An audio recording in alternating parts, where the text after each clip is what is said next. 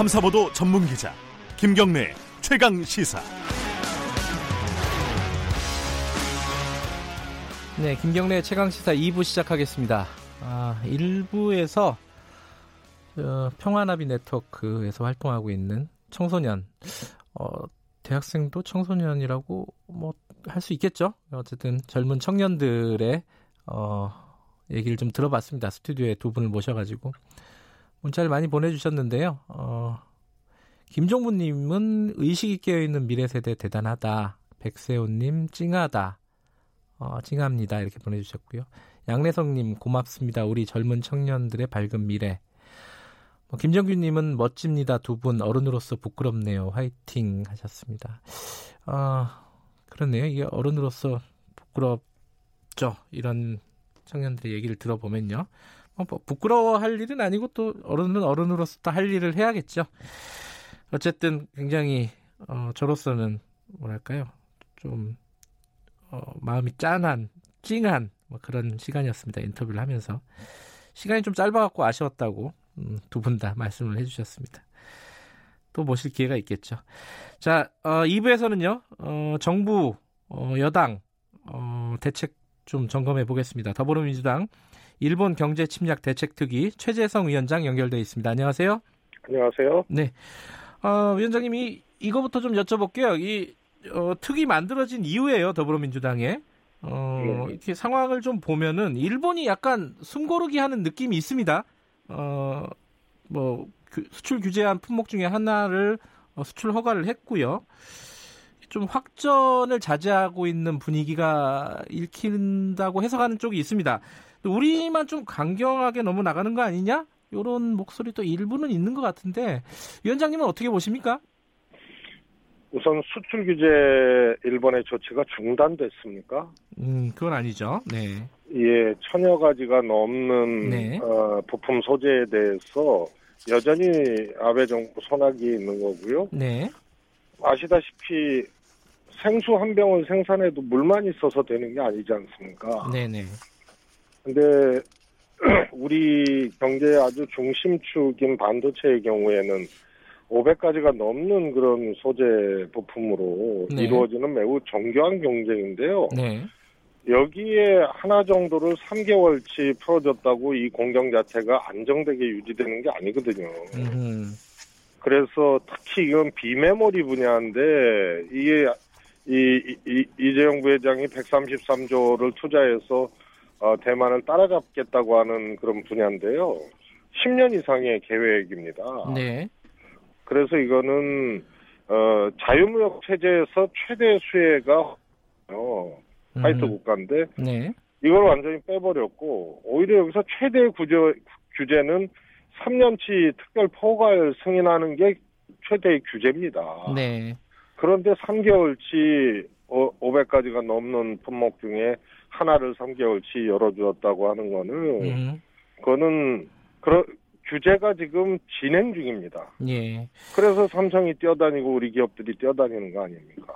그 상황이 어, 달라진 건 없다 지금 이렇게 전혀 파, 없는 거죠. 예, 판단하시는 예. 거고요. 아 근데 요거 하나 좀 궁금하더라고요. 그 최재성 의원님, 그러니까 어, 더불어민주당에서 일본 기자들 대상으로 간담회를 한번 열었잖아요. 이틀 전인가요? 그죠? 네네 그렇습니다. 그때 일본 기자가 뭐 정부 여당이 반일 감정을 조장하는 게 아니냐라고 물어봤을 때 최재성 네. 위원장이 이렇게 얘기를 했다고 이렇게 기사가 나왔더라고요.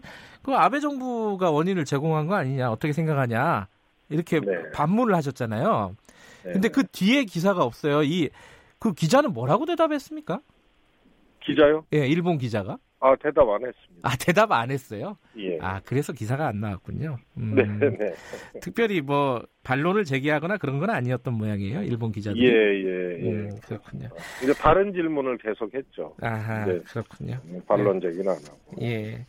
자, 그, 어, 일본 측의 태도는, 어, 정책 기조는 변화된 게 없다라고 말씀을 하셨는데 근데 우리 입장에서 보면요.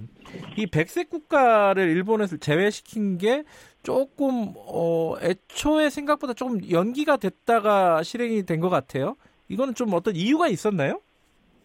어, 우선은 그러니까 지난주 상황이죠. 예, 예. 지난주 한 주일 동안 그러니까 8월 2일 날 일본이 백색 국가에서 우리를 뺐잖아요. 네, 네. 근데 그 주에 어, 외교적 경로로 어, 뭐, 이 일본을 포함해서 어, 이렇게 접촉이 좀 있었습니다. 네네. 그래서 어, 그런 상황을 조금 보자.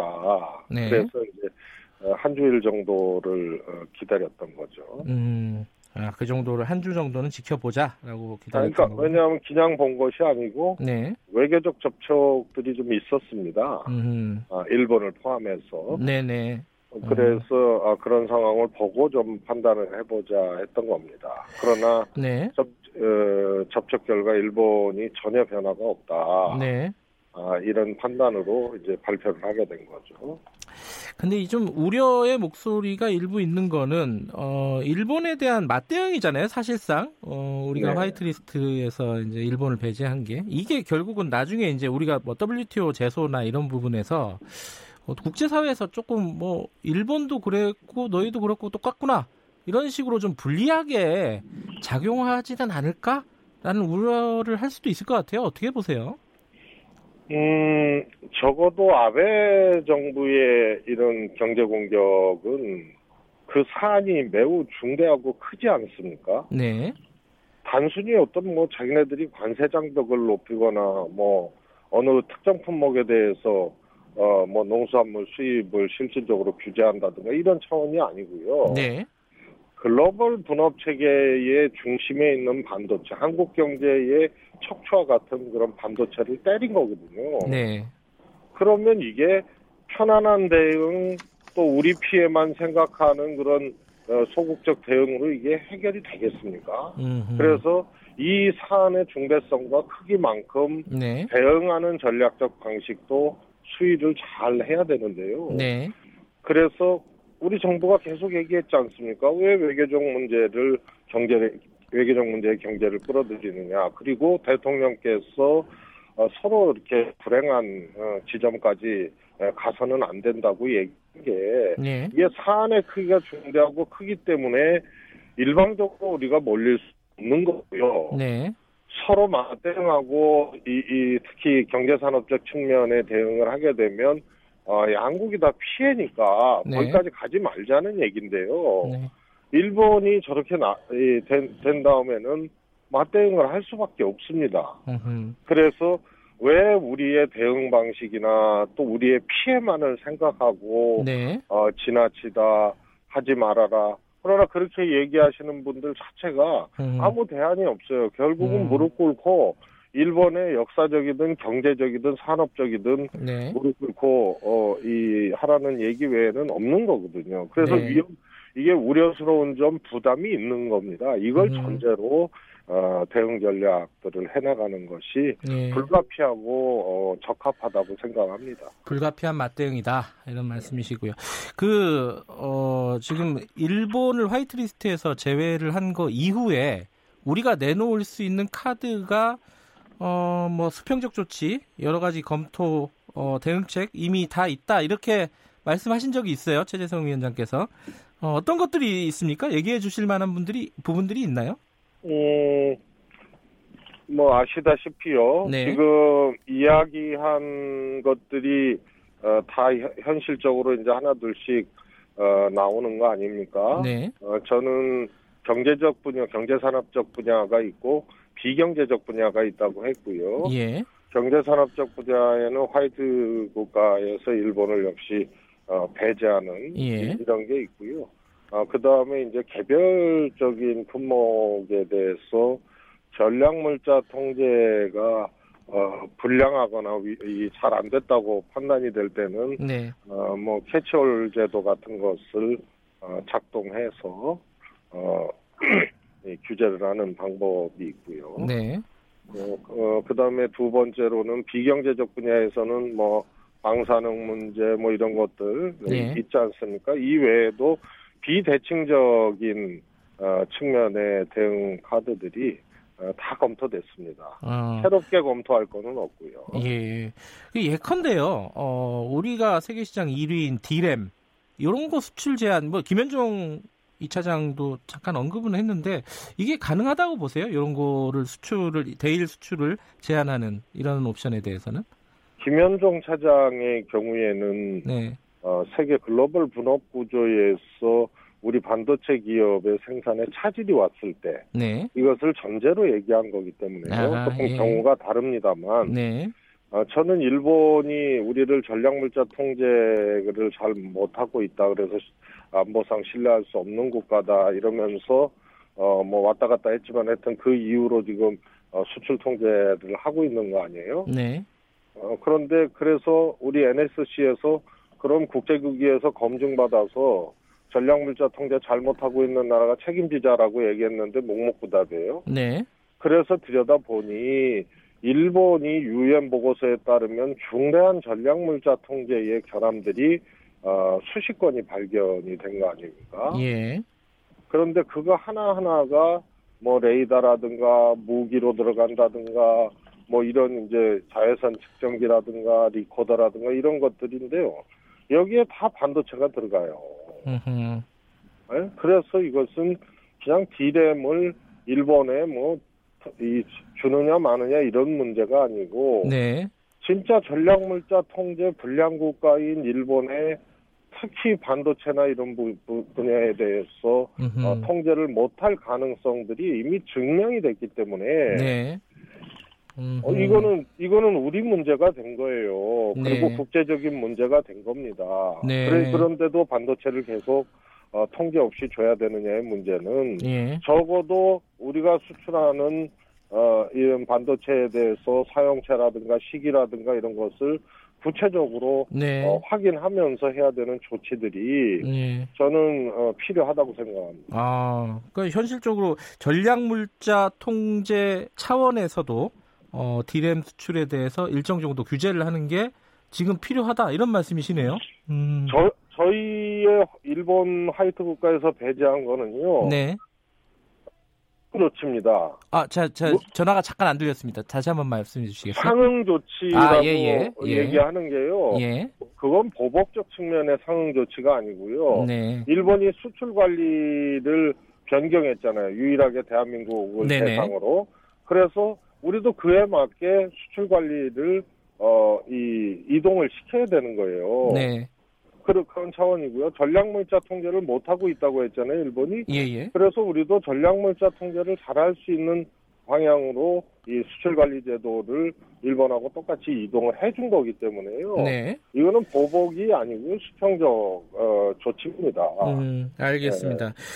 그 한두 가지만 더 여쭤봐야 될 것 같은데요. 그 여당 쪽에서 나왔던 얘기요. 이거 최재성 위원장도 말씀을 하신 부분인데 어, 예, 예컨대 일본 여행 금지 구역을 확대한다든가 아, 그리고 또 도쿄올림픽 보이콧을 한번 검토해 본다든가 이런 부분들은 조금 어, 좀 많이 나간 얘기 아니냐 지금 상황에서 어, 이런 비판도 있습니다. 이 비판에 대해서는 어떻게 받아들이고 계신가요? 우선요, 네. 그 논의의 본질이 좀 왜곡이 됐습니다. 네. 뭐냐면, 어, 우쿠시마 원전이 세계 최대의 사고 아닙니까? 네. 그런데 일본이 계속 은폐 축소하고 있어요. 네. 내년에 도쿄올림픽이 열리는데 식단에 오염된 식탁을 올리겠다고 하고, 네. 그 다음에 성화봉성도 그 원전 20km 지점에서 시작하겠다는 거거든요. 네. 그 다음에 100만 톤 오염수를 방, 어, 방류하겠다는 거예요. 예. 그래서 이것은 일본 전체를 놓고 어, 네 가지의 여행 금지 단계가 있는데 유예, 뭐, 뭐, 뭐 자제, 어, 철수, 뭐 금지 이런 게 있지 않습니까? 네. 그래서 이런 걸 놓고 전면적으로 봐야 된다. 네. 그래서 어, 이 여행 금지 네 단계 중에 적정 단계를 어, 검토를 해야 된다. 네. 각 지역별로. 네. 이런 뜻으로 얘기를 한 거고요. 필요하지 않습니까? 음흠. 왜냐하면 특히 저 100만 톤의 물을 방류한다고 한 이상은요. 네. 저게 해안, 이게 체내피 폭이 제일, 어, 이 위험한 거 아닙니까? 예. 그래서 공기 오염보다 토양 오염하고 이게 이 해양 오염 같은 경우는 굉장히 중대한 문제인데 여기 한국 사람들이 많이 가고 네. 어, 또 올림픽이 열린다고 하니까 이건 어떤 나라든지 이거는 검토할 수밖에 없습니다. 네. 그 문제를 얘기한 건데 왜 우리가 이것에 대해서 이 국민과 선수들의 안전과 건강 문제에 대해서 지나치니 많으니 하는 얘기는 예. 사실과도 동떨어지고 국가나 우리가 어, 대비하고 조치해야 될 영역에 대해서 오히려 오늘 해태하는 겁니다. 근데 이게 원전 오염수 관련해서는 일본이 정확한 정보를 우리한테 제공을 안 하고 있잖아요. 그렇습니다. 이 부분을 어떻게 좀 강제할 수 있는 방법이 없습니까? 어, 외교부에서 어제 예. 얘기했는데요. 가장 어, 적절한 접근이라고 보는데요. 네. 어, 정보 공개 요구를 공식적으로 하고 네. 이 관련된 이제 인접 국가들이 있습니다. 네. 아, 그래서 그런 국가들과 공조를 해서 네. 어, 하다 보면요. 제가 보기에는 어, 최대 현안으로 저 문제가 네. 100만 톤 플러스 도쿄올림픽, 방사능 식탁, 또 선수단, 어, 성화봉송, 이 일본의 토양오염 이런 등등 음, 원전에 대한 원전 사고에 대한 이제 은폐 뭐 이런 것들이 어, 도쿄올림픽까지 최대 현안이 각국 모두에게 음. 어, 될 겁니다. 그리고 아, 각국의 IOC나 전부 다이 아, 문제는 판단 고민하고 판단을 안 할 수 없는 문제이기 때문에요. 예. 어, 우리도 적극적으로 대응을 하면 음. 국제 공조 연대 이런 것들이 알겠습니다. 어, 상당히 진행이 될 수밖에 없는 사안. 예, 방사능 문제는 아마 최대 이슈가 될 수도 있겠다 이런 말씀이시고요. 자, 오늘 말씀 여기까지 듣겠습니다. 고맙습니다. 감사합니다. 더불어민주당 일본 경제 침략 대책 투기 최재성 위원장이었습니다.